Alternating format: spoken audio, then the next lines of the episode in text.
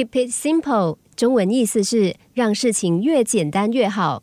现代人都太过复杂了，到处都充斥着新奇和时髦的事物。一只手机，光是功能和型号就有好多种，彩妆也是五花八门。一道鸡肉就有中式、法式、墨西哥式等不同的吃法。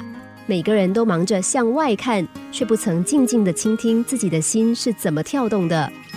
梭罗所著的《湖滨散记》感人至深，其中有一句名言是“简单点，简单点”。他发现，当他生活上的需要简化到最低的程度的时候，生活反而更加充实，因为他已经不需要为了满足那些不必要的欲望而使心神分散了。生活越简单，生命越丰富。梭罗还说，奢侈和舒适的生活妨碍了人类的进步。最明智的应该是，外表虽然穷困，内心生活却再富有不过。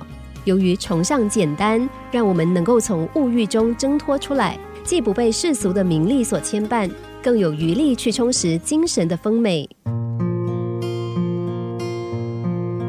一位教授曾经在半年内遭到偷窃三次，之后他说。我们怕被偷被抢，直到一些值钱的东西越来越少，我才领悟：家徒四壁已无可偷，反倒心安理得，无牵无挂。少一点就是多一点，试着想想，简单是多么迷人。